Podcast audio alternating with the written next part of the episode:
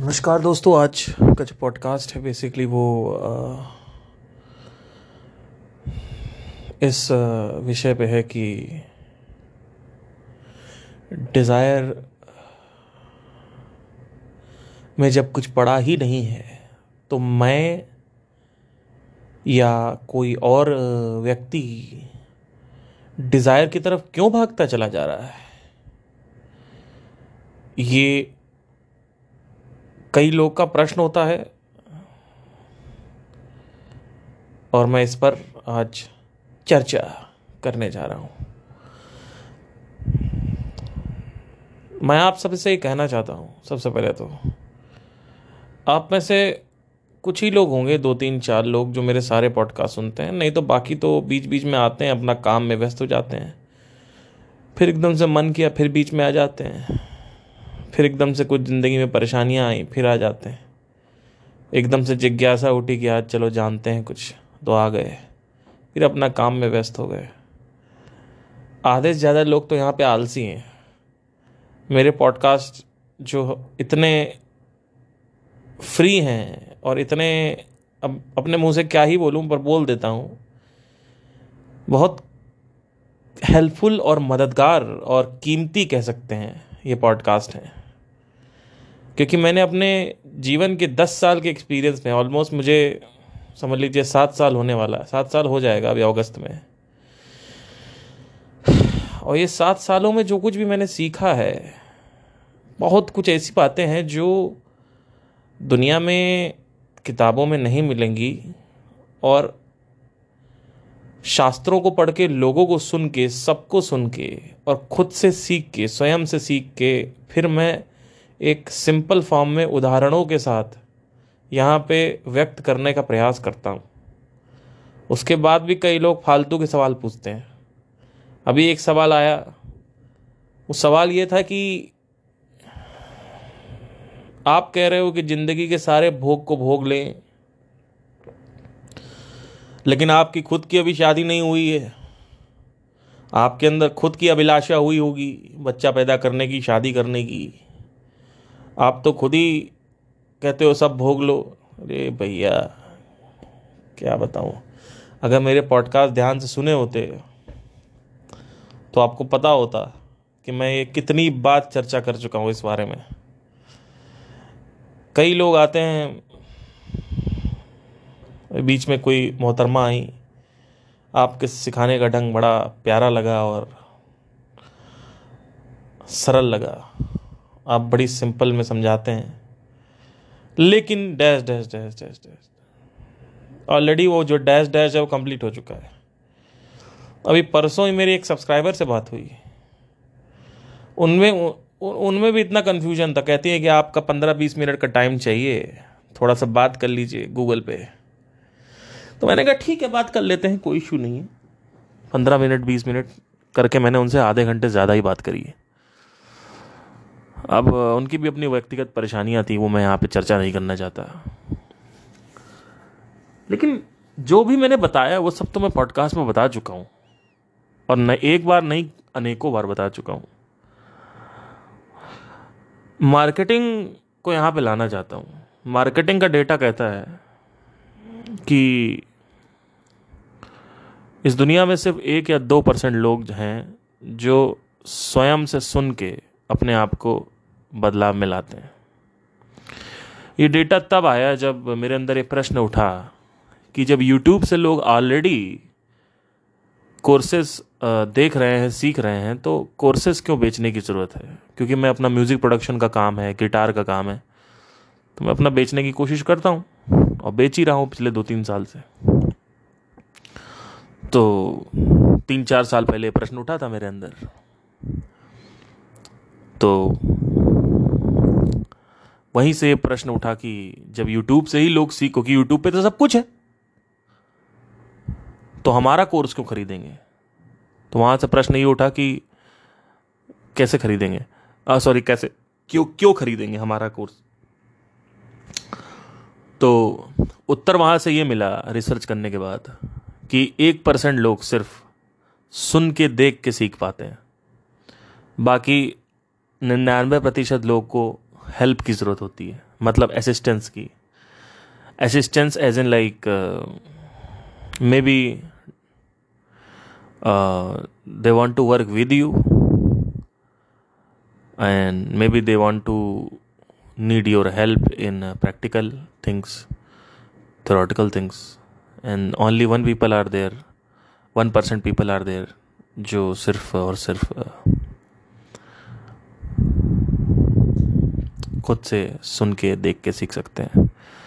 और यही जो बच्चे हैं, जो एक परसेंट, दो परसेंट बच्चे हैं, यही लीडर बनते हैं। बाकी सब फॉलोअर बनते हैं। फॉलोअर और लीडर में एक बहुत अंतर है। लीडर जो होता है, वो स्वतंत्र होता है। फॉलोअर जो होता है, वो मददगार या मदद का या सहायता का एक सहारा चाहता है। और सहायता का सहारा चाहता ही जाता है, चाहता ही जाता है, चाहता ही जाता कब तक चाहोगे? कब तक चाहोगे चाह सहायता? दस साल से महेश्वरी वीडियो करते रहे, कोई बदलाव नहीं आया? हाँ हाँ हाँ नहीं, हम सुसाइड करने जा रहे थे तो रुक गए। अच्छा। ठीक है। ये कोई बदलाव है? ये कौन सा बदलाव भाई? एक आध दो परसेंट, तीन परसेंट आपने कुछ बदल भी लिया। आपने क्या बदल लिया है? प्रैक्टिकल अगर ज़िंदगी में जाके देखेंगे आपके तो कुछ नहीं बदला है। आज भी आर्थिक रूप से प्रॉब्लम है लोगों के अंदर। इतनी बिज़नेस की बातें हुई। बिंद्रा का चैनल है, ठीक है? और पता नहीं कितने चैनल हैं, और बहुत सारे चैनल्स हैं, जहाँ पे ये बातें होती रहती हैं। तो कौन आर्थिक रूप से स्वतंत्र हो पाया भैया? इतने तो चैनल आ गए। अगर हम आर्थिक स्वतंत्रता की बात करते हैं तो कौन जॉब छोड़ पाया है? कौन बिज़नेस कर पाया है? एक बात मेरे को आप बताइए। सिर्फ़ आर्थिक स्वतंत्रता की बात करना। अगर हम उसी का उदाहरण ले तो। तो जब वही नहीं कर पा रहे हो तो ये सुसाइड से बच गए, ये कौन बचा है? कोई देखने गया है क्या? नीचे कमेंट में टाइप करना बड़ा आसान होता है। आपकी वजह से काफ़ी परिवर्तन आ गया। अरे मेरे को पता है, कोई परिवर्तन नहीं आया। आध दुक्का तिक्का, चार पाँच प्रतिशत कुछ आ गया, ठीक है, अच्छी बात है, आपको लगता है मैंने अपनी ज़िंदगी में कुछ वैल्यूएबल दिया, ठीक है। हाँ कुछ ऐसे लोग हैं, जिनके अंदर जेनवन कमेंट ऐसे आते हैं जेनवन मेरे पास मैसेजेस आते हैं ईमेल आते हैं।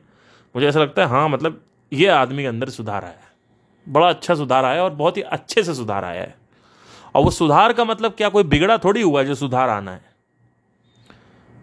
जो मेरी बातें हैं, उसको अच्छे से पकड़ पा रहा है, उसको अप्लाई कर पा रहा है, उसको देख पा रहा है, उसको ऑब्ज़र्व कर पा रहा है क्वेश्चन कर पा रहा है। तो लोग ना सिर्फ़ व्यस्त हैं। वन पॉइंटेड फोकस नहीं है लोगों का लोग ये भी कर रहे हैं स्पिरिचुअलिटी भी, लोग जॉब भी कर रहे हैं, लोग अपने बाकी के दुनिया के धंधे जो हैं, वो भी कर रहे हैं, ऐसे नहीं होता कुछ। अब अब इसका मतलब ये नहीं जॉब छोड़ दो। मतलब क्या है कि लोग डिस्ट्रैक्टेड है, घर में खाली बैठे हुए हैं, अब उस वक्त उनको कुछ और करना चाहिए, लेकिन वो नहीं कर रहे हैं। तो वहीं पे क्वेश्चन उठता है कि क्यों करना है? करना ही क्यों है? जब आप के जीवन में कोई मूलभूत परेशानी ही नहीं है तो आप क्यों सोशल मीडिया पे बैठे डिस्ट्रैक्ट हो रहे हो? कोई करे, होते रहो। उसमें बदलाव कहाँ से आएगा? बदलाव तो उसी के अंदर आता है जो आदमी बहुत ही दुखद क्राइसिस में हो। और जो जिज्ञासु है, उसके अंदर बदलाव आता है, लेकिन वो नॉलेज के उसमें आता है नॉलेज के रेल में, कि आज इसको कम पता था, कल ज़्यादा पता हो गया। तो वो एक बदलाव है।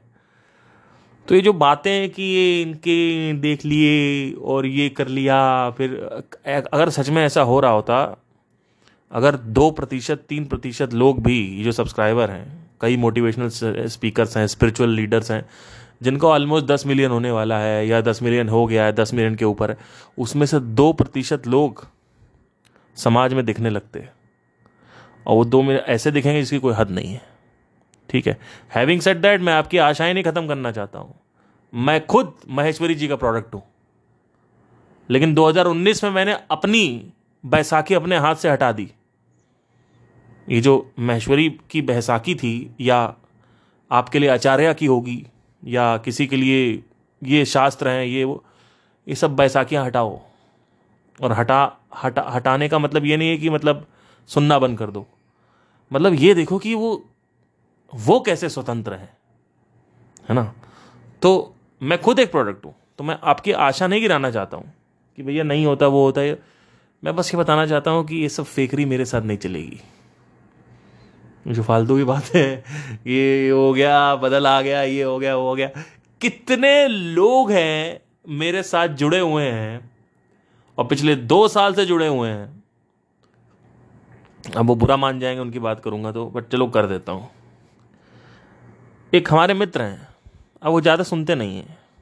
कहते हैं, सर यार ये पार्थ, तुम ना यार यार कुछ यार पंद्रह मिनट का तुमने स्टार्ट किया था ना वो स्पिरिचुअलिटी वाला? उसी में बता दिया करो यार। यार, ये साठ साठ मिनट क्या पागल हो गए हो क्या? मतलब मतलब थोड़ा यू नो टाइम नहीं है यार। मतलब थोड़ा सा वो बैठो, कौन बैठे यार? मतलब दिमाग खराब हो जाता है सुन सुन के। तो मैंने कहा, ठीक है, अब तो मैं टाल दिया मैंने। और मैं अंदर से सोच रहा था इस बारे में। मैंने कहा, इस आदमी को देखो। अब यह आदमी बुरा मान जाएगा। इसीलिए मैं अपने सब्सक्राइबर को अपने साथ व्यक्तिगत जोड़ता नहीं हूँ। क्योंकि बुरा बड़ी जल्दी आदमी ऐसे नहीं मानेगा आदमी कोई बुरा। लेकिन अगर व्हाट्सएप पे जोड़ लिया या कॉल्स पे जोड़ लिया, बड़ी जल्दी बुरा मानते हैं लोग। दोस्ती हो जाती है ना थोड़ी थोड़ी तो बुरा मान जाएँगे। अब देख लो, इनके बारे में बताता हूँ। इन्हों, ये तो बोल के निकल गए। इनको ये नहीं पता है कि भैया मैं कितना सोचता हूँ एक एक चीज़ को लेके। तो वही मैं सोच रहा था कि इस आदमी को मैंने फ़ोन पे तीन तीन घंटे लेक्चर दिए। ठीक है? चार चार घंटे हम लोग बात कर रहे हैं लेक्चर दे रहे हैं। एक एक चीज़ जो काउंटर क्वेश्चनिंग हो रही है काउंटर क्वेश्चनिंग मतलब आपको आपको वो सुविधा प्रदान नहीं है। वो सुविधा आपको प्रदान नहीं है। वो सुविधा कुछ लोगों को प्रदान है। उसके बाद भी कुछ नहीं हो रहा। कुछ नहीं हो रहा। ठीक है? तो ऐसे ऐसे प्रश्न उठ रहे हैं कि छोटा कंटेंट बनाओ, छोटा कंटेंट बनाओ। ठीक है भैया, क्या बताएँ? इसी से पता चलता है आपका ध्यान आपके वश में नहीं है। तो क्या सुधार हो रहा है आपके अंदर? जब आपका ध्यान आपके वश में नहीं है, और ध्यान क्यों वश में नहीं है? आप डिस्ट्रैक्टेड हो। जब आप फालतू में हर जगह डिस्ट्रैक्टेड रहोगे तो ध्यान वश में नहीं रहता है। तो छोटा कंटेंट बनाना थोड़ा असंभव सा है, क्योंकि छोटा कंटेंट जो है, उसमें बनने को तो बन जाएगा, लेकिन थोड़ा सा क्या बताएँ? कई लोग तो मेरा फास्ट फॉरवर्ड फास्ट फॉरवर्ड करके सुन रहे हैं। लगा देंगे one five x, two x, speed लगा देंगे। जल्दी जल्दी बोलो, नाटक मत करो। टाइम नहीं गर्लफ्रेंड्स मिलने जाना है। ये सोशल मीडिया बैठे हुए हैं। यहाँ बैठे, वहाँ बैठे। खैर, कोई मेरी बातों का बुरा मत माने। ठीक है? मैं अपने दिल से बोलता हूँ, बहुत स्ट्रेट फॉरवर्ड आदमी हूँ। वास्तविकता में अगर कोई बदलाव होता तो ये देश अभी कहीं और निकल चुका होता। बदलाव कहीं नहीं आ रहा है। दस साल हो गए लोगों को काम करते करते इस इंडस्ट्री में। ठीक है? और जो इंडस्ट्री में काम कर रहा वही कह रहा है कि बदलाव नहीं आ रहा। आएगा ही नहीं। उसको पता चल गया दस साल बाद काम करते करते कि बदलाव आता ही नहीं है। ठीक है? और मैं, मुझे भी पता है नहीं आएगा। तो कर क्यों रहे हैं? पता नहीं क्यों। I I have no idea I think अपने पर्सनल ग्रोथ के लिए कर रहे हैं। ये कहना सही होगा। तो अब मैं ये नहीं कह रहा हूँ कि किसी के अंदर नहीं आता। मैं कह रहा हूँ कि आता है, लेकिन जितनी उम्मीदें उससे कम है। मतलब आना चाहिए मतलब ये दस परसेंट भी आ जाए, आठ परसेंट, सात परसेंट आ जाए, लेकिन वही है कि point one one one percent कोई आता है, कोई समझ में आता है किसी को। और समझ में क्या, समझ में तो सबको आता है, कोई मतलब बहुत इसमें वो है। तो ये ये जो ये जो फेकनेस है ना, ये जो फेकरी है, ये मेरे साथ नहीं चलेगी कि कमेंट कर दिया नीचे। लो में सुधार आ रहा है। बहुत सारे गुरु बोलते हैं अपने सेशंस में, लोगों में सुधार आ रहा है मेरे सेशंस को सुन के। कुछ, एक आध दो प्रॉब्लम है, कुछ अगर ज़िंदगी में कहीं रुके हुए हो। ठीक है? और उस वक्त मनोबल गिरा हुआ है। मेरे वीडियो सुन रहे हो या किसी के वीडियो सुन रहे हो पॉडकास्ट सुन रहे हो, आगे बढ़ गए हो। वो सुधार नहीं होता है। वो तिनके को सहारा कह सकते होता है। बट तिनका जब सहारा निकाल दिया, तिनके बाहर निकाल दिया नदी नदी से, अब तिनका अपना ही नाटक करने लगे। और कहे कि अब तो भैया डूबने से बचा लिया पार्थ सर ने। तो ऐसा कुछ नहीं होता। तो ये जो हरकतें हैं ना लोग कमेंट आते हैं उससे समझ में आता है। अभी ये कमेंट आया कि आप तो कहते हो सब कुछ भोग लो। तो इस, इसको कितनी बार एड्रेस किया मैंने? कितनी बार एड्रेस किया आपके सामने? कम से कम ढाई सौ पॉडकास्ट या दो सौ पॉडकास्ट किए होंगे चलो सौ के ऊपर पॉडकास्ट कर चुका हूँ अभी। अभी गिना नहीं मैंने सौ के ऊपर हो चुका है। उसमें कितनी बार मैंने वर्णन किया इसका? लोगों के पास अटेंशन स्पैन ही नहीं है। कौन सुने पचास मिनट तक? पचास मिनट तक कौन सुने? जो टॉपिक अच्छा लग रहा सुनो, आगे बढ़ो। तो ये मैं मैं आपको जज नहीं कर रहा हूँ, आपको जो करना है करो अपनी लाइफ में। सुनना है, सुनो अनसब्सक्राइब करना है, करो सब्सक्राइब मेरे को कुछ बुरा नहीं लग रहा है किसी भी चीज़ का, ना ही आप, आपको मेरे, मेरी बातों को बुरा लगना चाहिए। ठीक है? मैं बस आपके कमेंट को पढ़ के ट्रेस कर लेता हूँ कि आप कहाँ पे हो। ठीक है? एक बहुत ही समझदार कोट है कि लोगों का जो उत्तर होता है, उससे नहीं जज किया जाता। लोगों के कैसे प्रश्न है, उससे जज किया जाता है। कि कोई आगे पूछ रहा है how to stay motivated all the time हर चौबीस घंटे मोटिवेटेड कैसे रहे ये बताओ आप, अब पैदा हुए ये। उम्र क्या है? छब्बीस साल के हो गए। साला कोई तेरह चौदह साल का लड़का आके पूछे, चलो ठीक है, उसने वीडियो नहीं देखी होगी। How to stay motivated all the time छब्बीस साल की उम्र हो चुकी इनकी। इनको यही नहीं पता अभी तक। ये वही हो गया कि रा, रामायण खत्म हो गई बोल रहे हैं सीता कौन है? रामायण खत्म हो चुकी है। बोल रहे सीता कौन है? क्वेश्चन ऐसे ऐसे आते हैं। सर मैं यहाँ फंसी हुई हूँ आपकी बातें जो अच्छी लगती है लेकिन अप्लाई कैसे करें?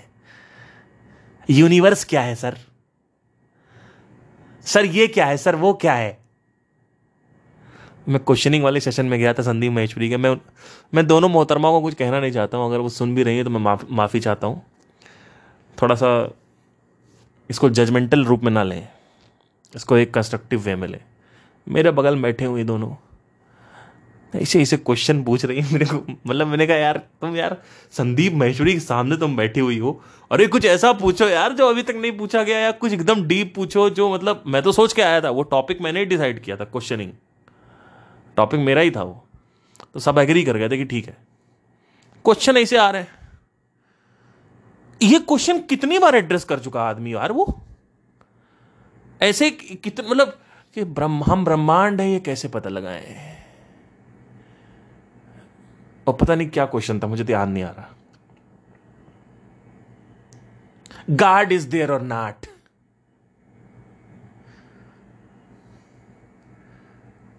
बताओ। ये कोई तरीका है?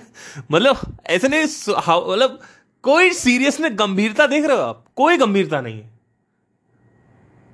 उठ के सुबह उठे और मुँह धुला, नहाए धोए, और कोई रिसर्च नहीं है। साफ़ साफ़ समझ में आ रहा है कि ये चैनल पे अगर ये देखता भी होगा तो बीच बीच में आके तक चला जाता होगा देख दाख के।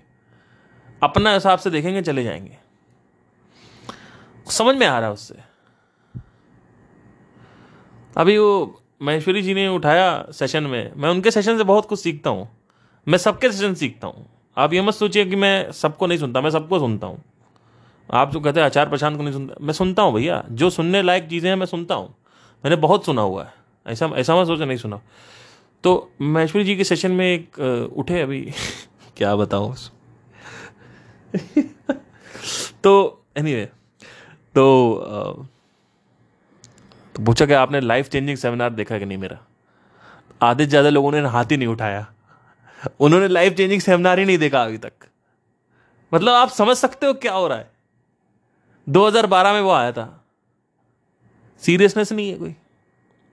जिसको सीरियसनेस होती है, वो चार्ट डालता है कंटेंट ए टू जेड और उसको एक एक चीज़ याद रहेगी कि क्या बोला, कैसे बोला। हो सकता है वो ये ना बता पाए कि इस सेशन में यहाँ पे, इस ड्यूरेशन पे बोला था। लेकिन उसको ये समझ में आ जाएगा कि हाँ ये बोला ज़रूर है। तो सीरियसनेस नहीं है। गंभीरता ही नहीं। इससे आपके क्वेश्चन से आपकी गंभीरता समझ में आती है कि आप कितने डेप्थ के क्वेश्चन पूछ सकते हो। कि अगर आप पूछ रहे हो, वैराग्य क्या है? ये क्वेश्चन है। ये होता है क्वेश्चन इसीलिए मैं क्वेश्चन लेता नहीं हूँ। ईमेल पे मेरे पास क्वेश्चन आएँगे बेसिक बेसिक क्वेश्चन आते हैं। मैंने कहा, भैया, ये तो ये तो सब हो चुका ऑलरेडी पूरा। कितनी बार बताऊँ? दस बार, पचास बार, हज़ार बार बता तो चुका हूँ। एक एक अब फिर आज बता देता हूँ। अब फिर सुन लेना। डिज़ायर को पूरा नहीं करना है। डिज़ायर को लेवल वन और लेवल टू लेवल थ्री तक पूरा करना है। ये मैंने कई बार बता रखा है। भाई, आपने एक बार प्यार किया, दो बार प्यार किया, तीन बार प्यार किया, चौथी बार तो समझ जाओ। मैं कब कह रहा हूँ, सारी दुनिया से प्यार करो जाके पहले। उसमें तो तुम्हारी उम्र कम पड़ जाएगी। अब शादी की बात रही। तो भैया शादी लिव इन है तो गर्लफ्रेंड के साथ अगर आप हो दो, तीन, चार साल तक तो आपको शादी का भी समझ में आ जाता है। ऐसे ज़रूरी नहीं है कि आपको शादी करके देखना है। और मैं कह रहा हूँ, करके देख भी लो तो दोबारा तो मत करो। दोबारा तो मत करो, है ना? सब कुछ भोग लो। मैंने बोला, सब कुछ भोग लो। मैंने ये नहीं बोला, मैंने कहा, सब कुछ भोग लो लेवल वन और लेवल टू तक। लेवल हंड्रेड तक नहीं लेवल लेवल टू हंड्रेड तक नहीं। अभी लेवल वन लेवल टू क्या है? एक बार, दो बार करके देखो, कार खरीद के देखो। अच्छी कार खरीद लो, एक एक सस्ती खरीदो, फिर एक एक महँगी खरीदो, फिर एक लग्जरी वाली भी खरीद लो, लेकिन फिर प्राइवेट जेट मत खरीदो। तो ऐसे जंप मत करो। देखो कि क्या है, क्या नहीं है। अब जैसे मुझे, अब एक एग्जांपल लेता हूँ। बचपन से ही बहुत ही ज़्यादा जुनून था संगीत का। चौदह साल की उम्र से शास्त्रीय संगीत की शिक्षा लेनी चालू कर दी। सर आते थे, पाँच साल उनसे शिक्षा ली, फिर मेरठ गया, वहाँ पे शिक्षा ली। रियाज किया, बहुत कुछ किया। 2013 में मुंबई गया, वहाँ पे इतना करप्शन देखा, इतना शोषण देखा, सब कुछ सीखा लोगों के बारे में कि किस तरीके से लोग ट्रीट करते हैं। एक दूसरे को पीछे खंजर भूख के आगे बढ़ते हैं। वहाँ से थक के हार के वापस आया कॉलेज ज्वाइन कर लिया। और पढ़ाई करना चालू कर दिया। सब कुछ छोड़ दिया। मैंने कहा अब तो छोड़ देंगे सब कुछ क्योंकि मैं ऑलरेडी ऑलमोस्ट सात साल तक ट्राई कर हाँ पाँच साल तक पाँच साल तक ट्राई कर चुका था पाँच छः साल तक। फिर छठे साल पे मैंने गिव अप कर दिया। मैंने कहा मैं नहीं कर मैं मैं इस टॉर्चर में नहीं पढ़ सकता ये प्लेबैक सिंगिंग और बॉलीवुड क्योंकि मुझे आ, सच में मुझे नहीं करना मुझे नहीं चाहिए भाई इस ऐसी सक्सेस नहीं चाहिए इतनी घिन घिनौनी और गंदी सक्सेस नहीं चाहिए। आपको पता भी नहीं बॉलीवुड में क्या होता है। आपको पता, अब तो लोगों को पता चल रहा है, अब तो बाहर आ गया सब कुछ 2021 में 22 में। पहले तो बड़ा इसको भगवान मानते थे लोग। तो बस ऊपर की आप लाइम लाइट देखते हो, आपको नहीं पता पीछे क्या हो रहा है। अब तो अब तो मुझे बताने की ज़रूरत नहीं, अब तो आप जान ही चुके हो। तो 2013 में नहीं पता था लोगों को मुझे पता था कि किस तरीके से लोखंड वाला में, अंधेरी में ऑडिशंस होते हैं, वहाँ किस तरीके की चीज़ें होती हैं, कैसे कास्टिंग होती है, किस तरीके से। लड़कियों को कॉम्प्रोमाइज़ करने के लिए मजबूर किया जाता है। लड़कियाँ कर भी लेती हैं, सर्जन की बेटियाँ, ये वो। और लड़कों को तो भैया ऐसे ट्रीट किया जाता है जैसे कि कोई हद ही नहीं है। तो मैंने कहा ऐसा ट्रीटमेंट नहीं चाहिए कि असिस्टेंट डायरेक्टर बन जाओ डायरेक्टर के लिए चाय बना के लाओ, तलवे चाटो, उसके बाद काम मिलेगा। साला इतना शिद्दत करो, उसके बाद काम भी मिल गया। तो साला काम भी वो कंटिन्यूटी में नहीं है, आज है, कल नहीं है। आपको एक बहुत बड़ा ब्रेक अगर मिल भी गया बॉलीवुड में तो ज़रूरी नहीं है कि आप सस्टेन करोगे, जाके देख लो। बहुत सारे ऐसे सिंगर्स के नाम बता दूँगा मैं, जो पहले गाने में इतने हिट हुए, उसके बाद गायब ही हो गए। बहुत सारे सिंगर्स हैं। एक सिंगर नहीं है, बहुत सारे सिंगर हैं। ठीक है, हर्षित जैन नाम सुना होगा आपने। हाले दिल, तुझको सुनाता दिल अगर ये वाला गाना। फिर एक गाना था हाँ बन गए। एमी मिश्रा। तो इस तरीके का था। तो बचपन से ही ऐसा था कि तो 2013 में गिव अप किया 14 में आके कॉलेज ज्वाइन कर लिया। उसके बाद फिर थर्ड ईयर में साउंड ऑफ़ साइलेंस जैसे ही स्टार्ट हुई, उसके छः महीने में छः महीने के भीतर मेरे अंदर एक ललक उठी कि मुझे अब शेयर करना है फ्री में लोग, लोगों के साथ। क्योंकि मैं थैंक थैंक यू बोलना चाहता था इनको। जिन, जिन्होंने साउंड ऑफ़ साइलेंस का प्रोविज़न मुझे दिया था संदीप महेश्वरी जी का। तो एज अ थैंक यू मैंने चैनल चालू कर दिया। मैंने कहा कि if you have more than what you need simply share it with those who need the most ठीक है, चालू कर दिया। कोई इशू नहीं है। उसके बाद क्या हुआ कि दस हज़ार सब्सक्राइबर हो गए। और एकदम से एक फिर से ज्योति जगी अंदर से, फिर से एक दीपक जगा, एक उम्मीद का दीपक की अब अब भी कुछ हो सकता है। और देखते देखते बीस हज़ार सब्सक्राइबर हो गए तो पहला गाना डाल दिया। अब जब पहला गाना डाला तो ज़िंदगी में पहली बार वो जो पहला एक्सपीरियंस था इतना सुन, सुंदर एक्सपीरियंस था कि पहली बार कोई मेरा गाना सुन के नीचे कमेंट कर रहा था। सोचिए आपका गाना आप तड़प रहे हो छः साल से एक ऑडियंस के लिए जो आपकी फ़ैन हो आपसे प्यार करे। और जब मैंने गाना डाला तो लोगों ने गाना इतना सराहा गाने का नाम कुछ कुछ दिन आया था कुछ दिन से मुझे तेरी हो रही जुबीन होटल का था। तो ये गाना मैंने स्टूडियो में रिकॉर्ड किया कानपुर में। उसके बाद उसको रिकॉर्ड करके डाला, फटाक से। और कमेंट्स आए। ऑलमोस्ट 200 कमेंट्स ढाई सौ कमेंट बड़े अच्छे कमेंट्स और मज़ा आ गया सर। ये वो बहुत सुंदर एक्सपीरियंस बहुत अच्छा लगा। और इंस्पिरेशन जागी, और गाने डाले, बहुत गाने डाले ऑलमोस्ट डेढ़ सौ गाने डाल रखे हैं। ठीक है कवर्स थे, उसमें से तीन चार ओरिजिनल्स भी हैं। जिसमें से एक ओरिजिनल बहुत ही अच्छा ओरिजिनल था जो मैंने पहले ब्रेकअप के बाद बनाया था। और तो उसका गाने का नाम है दर्द में इश्क को।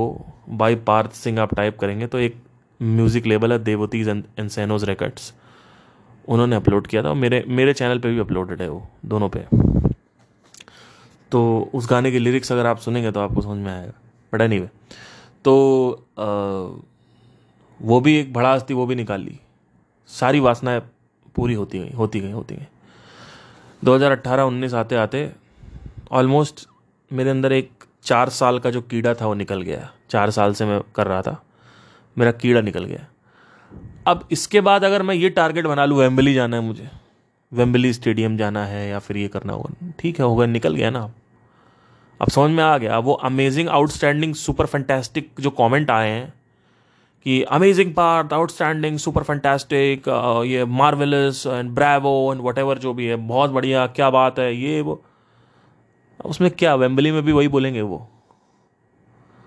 फिर अंदर शोज़ करने के कीड़े थे तो शोज़ ज्वाइन किया 2019 में।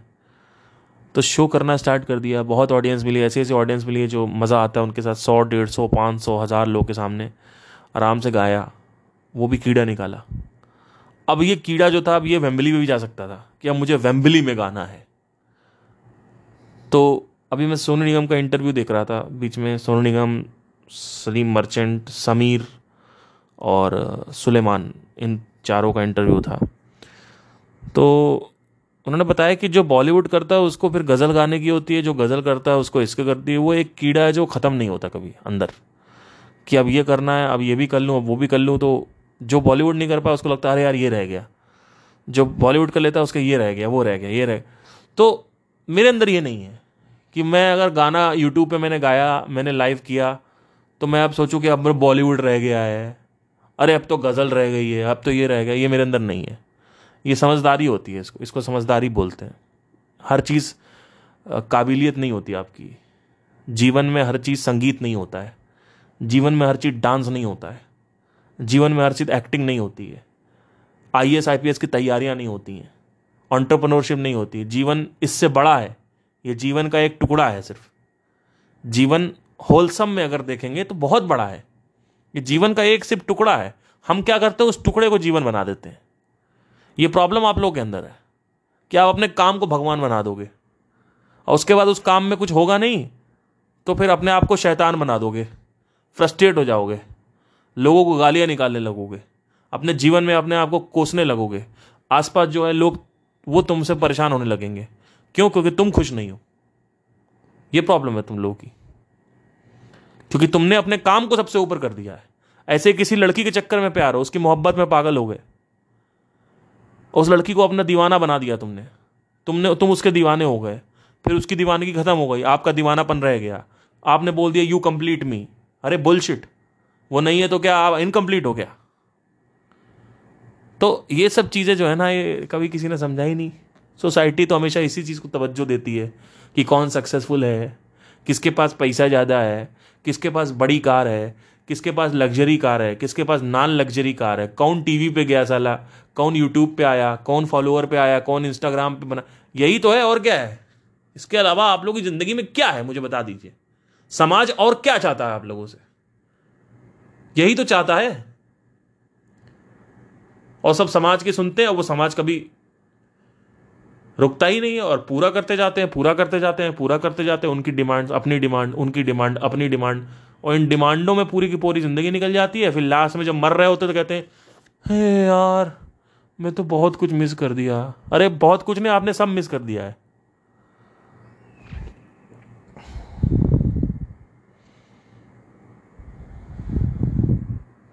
पूरे जीवन तो तुम सिर्फ़ इंगेज रहे।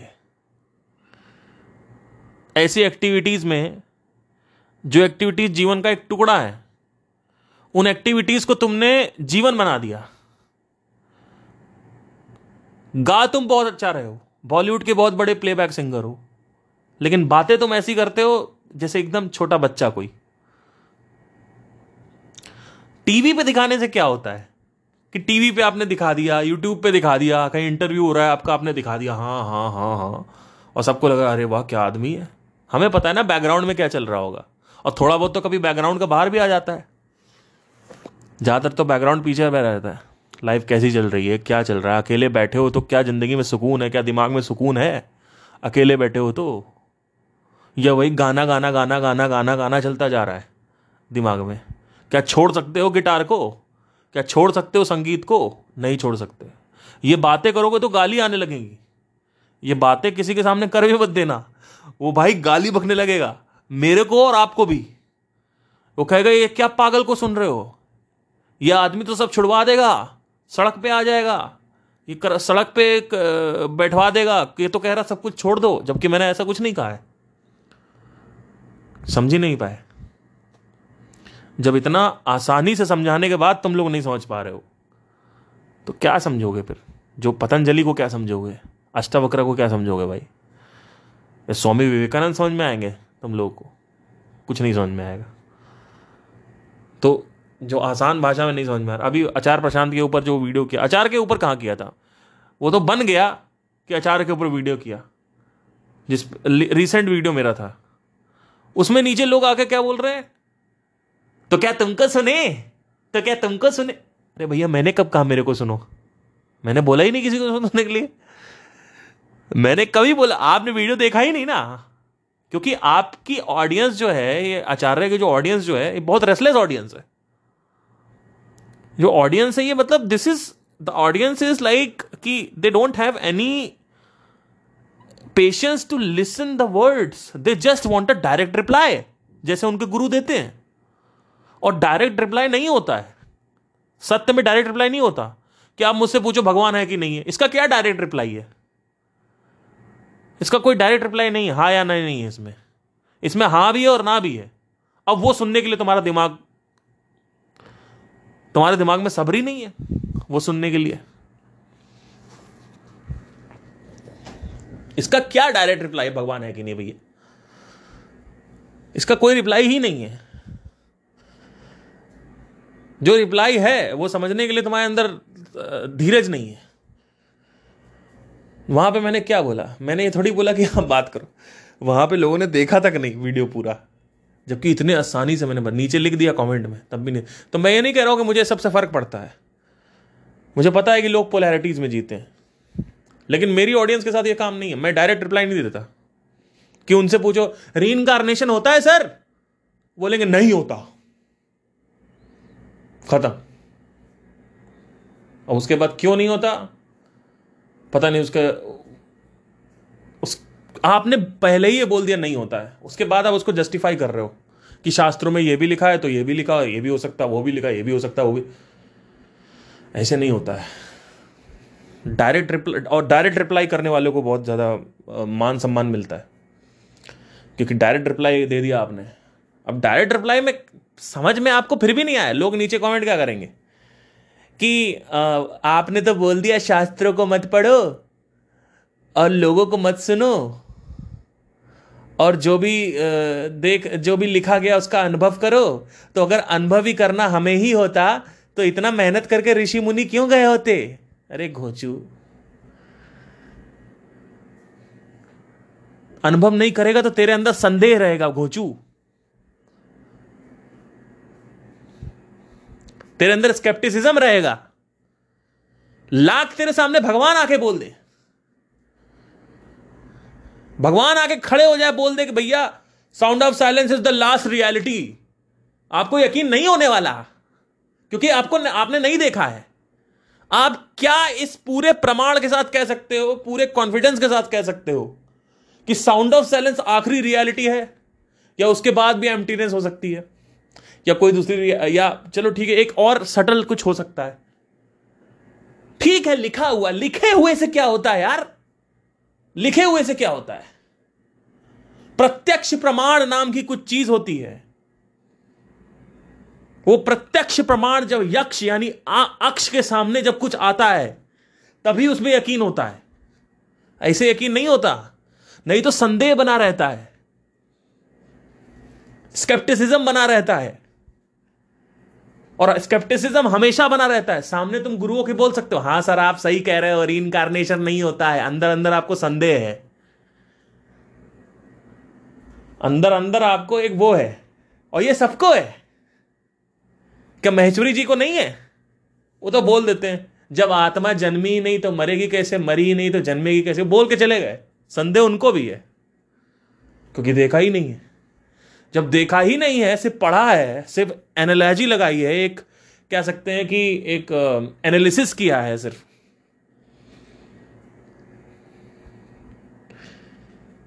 और दूसरी तरफ़ कह रहा नहीं, होता ही है री ये भी ये भी गलत एक अप्रोच है। तो जो जो ये ऑडियंस है ना, कई गुरुओं की, इन लोगों को आदत पड़ी हुई है डायरेक्ट रिप्लाई की। और डायरेक्ट रिप्लाई होता नहीं है कि रीइनकारनेशन होता है कि नहीं होता। अरे भैया, मैंने बोल दिया नहीं होता है। किसी गुरु ने बोल दिया होता है। फिर एक और गुरु ने आके बोल दिया नहीं होता है। फिर एक और गुरु ने बोल दिया होता है। अब आप कंफ्यूज हो गए। अब आप कंफ्यूज हो गए। कंफ्यूजन बना रहेगा। इस कंफ्यूजन को स्केप्टिसिज्म बोलते संदेह बोलते हैं। ये संदेह, ये शक, ये डाउट बना रहेगा। ये बना ही रहेगा। इसको मिटाने का कोई तरीका ही नहीं है। जो सूक्ष्म चीज़ें हैं, जो नहीं दिखती, उनको मिटाने का कोई तरीका नहीं है। आप ये कह सकते हो, सामने लैपटॉप रखा हुआ है। हाँ, ये प्रत्यक्ष प्रमाण है। ये प्रत्यक्ष प्रमाण है। अभी मैं रिसेंट अभी मैं पतंजलि का एक बहुत ही अच्छा पॉडकास्ट लेके आने वाला हूँ। मैं पढ़ाई कर रहा हूँ उसके बारे में अरे बहुत मज़ा आया। मतलब छः महीने पहले की बात है, मैंने पढ़ा था, और मैंने अभी भी रिसेंटली फिर से पढ़ा। वो आपको जानना बहुत ज़रूरी है। पतंजलि योग सूत्र में है, प्रवृत्तियाँ, कितने प्रकार की प्रवृत्तियाँ होती हैं, मन में, बुद्धि में। वो जब आप समझोगे ना, तब तो आपको समझ में आएगा कि हाँ बात सही हो रही है। तीन प्रकार के प्रमाण होते हैं। एक प्रमाण होता है, जो होता है प्रत्यक्ष प्रमाण, जो आँखों के सामने देखा गया हो। दूसरा प्रमाण होता है अनुमान। अनुमान मतलब गैस और तीसरा होता है पढ़ी पढ़ी पढ़ाई बातें। थियोरटिकल नॉलेज जैसे शास्त्र हो गए, ये हो गए, वो हो गए। तो इसके ऊपर बड़ी जल्दी पॉडकास्ट आएगा। बहुत जल्दी पॉडकास्ट आएगा, इसके ऊपर मैं करूँगा। बहुत जल्दी इसके ऊपर पॉडकास्ट करूँगा। अब देखिए, ध्यान से सुनिएगा, दो प्रकार की जनता होती है। एक जनता जो है जो हमारे खुद के धर्म है, यानी हिंदू धर्म है, उसमें लिखा हुआ है कि सारे धर्मों को अपनाओ। लेकिन इस देश में 50 से 60 प्रतिशत हिंदू ऐसे हैं, जो अब अब ऐसे हो गए हैं, जो बिल्कुल, जो जो गैर धर्म है, जो दूसरे धर्म है, उनको बिल्कुल अपनाना नहीं चाहते। उस, उनसे, उन, उनको मतलब सारे बंदों को एक ही में टटोल देते हैं और उनसे लड़ाई करना चाहते हैं और उनके अगेंस्ट हैं। और अपनी ही बातों के अगेंस्ट है। ठीक है? और मैं मानता हूँ कि सामने वाला धर्म भी ऐसे ही कर रहा होगा तो इसलिए आप कर रहे हो। तो वो एक अलग पंगा है, लेकिन मैं एक जनता की बात कर रहा हूँ। जो जनता जो है, वो कैसी होती है? और एक जो जनता होती है, वो होती है जो देखती है कि हाँ ठीक है, नहीं, ये गलत है, ये ये सही है, ये गलत है तो गलत का जो है सिर्फ़ उसी का साथ दो ना। पूरी की पूरी जो आपने वो है, क्या बोलते हैं कम्युनिटी उसी को आपने ऐसे बोल दिया। तो ये तो एक गलत चीज़ है, लेकिन लोगों को समझ में नहीं आएगा ये। जैसे अभी मैं बोल रहा हूँ ना लॉजिकली ये लोगों को समझ में नहीं आएगा।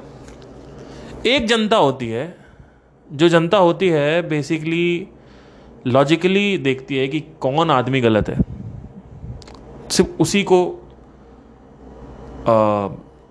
अटैक करती है या टारगेट करती है। और एक है जो कहती है, पूरी की पूरी लड़कियाँ बेवफा होती हैं। सारे के सारे लड़के बेवफा होते हैं। ये वाला धर्म पूरा का पूरा खराब है। वो वाला धर्म पूरा का पूरा खराब है। ये वाले गुरु पूरे पूरे के पूरे गुरु खराब हैं। तो जो अभी मैंने साउंड ऑफ़ साइलेंस का प्रमाण दिया था एक वीडियो में, आचार्य की जो वीडियो थी। आप अगर उसमें देखेंगे ध्यान से, एक चीज़ आप नोट करेंगे कि मैंने इतने प्रमाण दिए, उसके बाद भी कोई यकीन नहीं कर रहा है। उसके बाद फिर अभी रिसेंट वीडियो में भी वही हुआ कि जो मैंने बोला, उसको छोड़ दिया और टोटली एक पोलैरिटी पकड़ ली, एक साइड पकड़ लिया कि भाई ये ये साइड है। कि हमारे गुरु गलत कैसे हो सकते हैं? ऐसे ही हिंदू धर्म और मुसलमान धर्म में भी हो रहा है कि हमारा धर्म सही है, तुम्हारा धर्म खराब, वो उधर बोल रहे हैं, वो उधर बोल रहे हैं, और लड़ाई लड़ाई झगड़ा हो रहा है, यही हो रहा है। और क्या हो रहा है? तो देखिए, इसमें क्या है ना, सारा का सारा जो खेल है ना, सारा का सारा इसमें ये दो ग्रुप्स हैं अलग अलग और ये दो जो ग्रुप्स हैं, ये एक ग्रुप को समझाया नहीं जा सकता, उनको डायरेक्ट आंसर चाहिए। और डायरेक्ट आंसर सत्य में होता ही नहीं है। उनको उनको ये सुनना ही है कि औरत बेवफा होती है। उनको ये नहीं सुनना कि दस में से तीन औरतें बेवफा नहीं होती हैं और या दस में से एक औरत बेवफा नहीं होती है और दस में से एक आदमी बेवफा नहीं होता, बाकी हो सकता बेवफा हो। ठीक है? तो लॉजिकली अगर देखा जाए तो ये चक्कर है सारा का सारा। तो अब डिज़ायर जो आपका क्वेश्चन था कि डिज़ायर ही सब कुछ अगर है, और उसी के पीछे अगर हम पागल हैं तो हम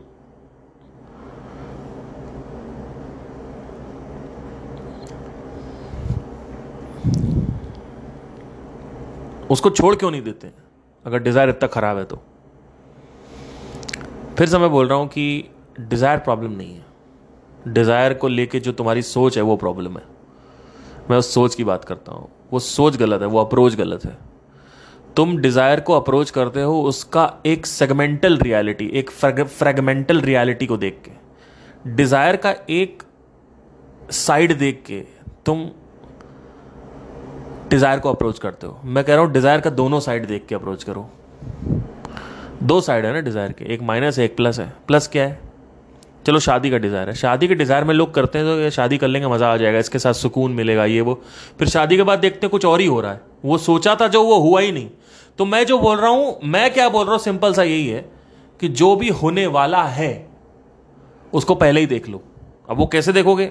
एक बार रिलेशनशिप में चले जाओगे, समझ में आ जाएगा कि अभी तक सोच के बैठे थे, इस लड़की से प्यार हो जाए, मिल जाए मिल जाए। अब वो लड़की पटा ली, वो लड़की इंप्रेस कर ली, वो लड़की से शादी भी हो गई है चलो गर्लफ्रेंड बन गई, जो कुछ भी आपने पूरा देख लिया कि हाँ ये छः सात आठ महीने तक सब कुछ सही रहता है। उसके बाद आप देखोगे धीरे धीरे लाइफ में कोई एक्साइटमेंट खत्म हो जाता है। फिर आप देखोगे डोमिनेंस आ जाता है। कोई डोमिनेट कर रहा है, एक नेगेटिव साइड दिखेगा आपको कि रात में चा वो चाहती है, चार चार बजे तक बात करो, आप आप ग्यारह बजे तक सोना चाहते हो। मैं एग्ज़ाम्पल ले रहा हूँ, ठीक है? कुछ ना कुछ आपको नेगेटिव दिखेगा। इसमें कुछ ना कुछ ऐसा आप फंसोगे, इसमें आप देखोगे कुछ ना। तो मैं क्या कह रहा हूँ, इस नेगेटिव को भी देख के अप्रोच करो। और अगर इस प्लस और माइनस को देख के फिर तुम अप्रोच करते हो, इसको बोलते रियलिटी को एज इट इज़ देखना। रियलिटी को एज इट इज़ देख के फिर रियलिटी को अप्रोच करना is a right approach problem क्या है? रियलिटी कुछ और है इल्यूजन है माइंड में। शादी को लेके बहुत बड़ा इल्यूजन और फिर बे, बेवकूफ़ों की तरह शादी कर लेंगे फिर समझ में आएगा। और चलो ठीक है वो फिर भी समझ में नहीं आता लोग को भी सेकंड शादी कर लेते हैं तीसरी शादी कर लेते हैं। अरे भैया कब? यही करते रहोगे क्या? नहीं नहीं हमें तो भैया मानसिक सपोर्ट चाहिए। क्या मानसिक सपोर्ट मिल रहा है तुमको? तीन शादी तुमने कर तो ली क्या मानसिक सपोर्ट मिला तुमको? हमको तो शारीरिक सपोर्ट चाहिए। क्या शारीरिक सपोर्ट चाहिए भैया? बिना शादी के शारीरिक सपोर्ट नहीं होते क्या? अब मैं शादी का अगेंस्ट नहीं हूँ। मैं बस एक बात बता रहा हूँ कि एक आदमी जब जब उसकी नहीं बन रही है एक लड़की से तो ऐसा कोई पार्टनर के साथ जाके अगर तुम देखोगे भी तो वहाँ पे आप देखोगे कि बहुत सारे एक सोर्सेज होते हैं कि इसकी वजह से शादी टूटी है। मैं उस पर नहीं जाऊँगा ज़्यादा। मैं बस ये कह रहा हूँ कि अगर सुख के लिए शादी कर रहे हो, और एक बार कर रहे हो, दो बार कर, तीन बार कर रहे हो, ये प्रॉब्लमैटिक है। ठीक है? तो आई होप आपको क्लियर हो, सब कुछ नहीं भोगना है। ठीक है? सब कुछ कहाँ भोग लोगे? एनी वे छोड़िए। Take care bye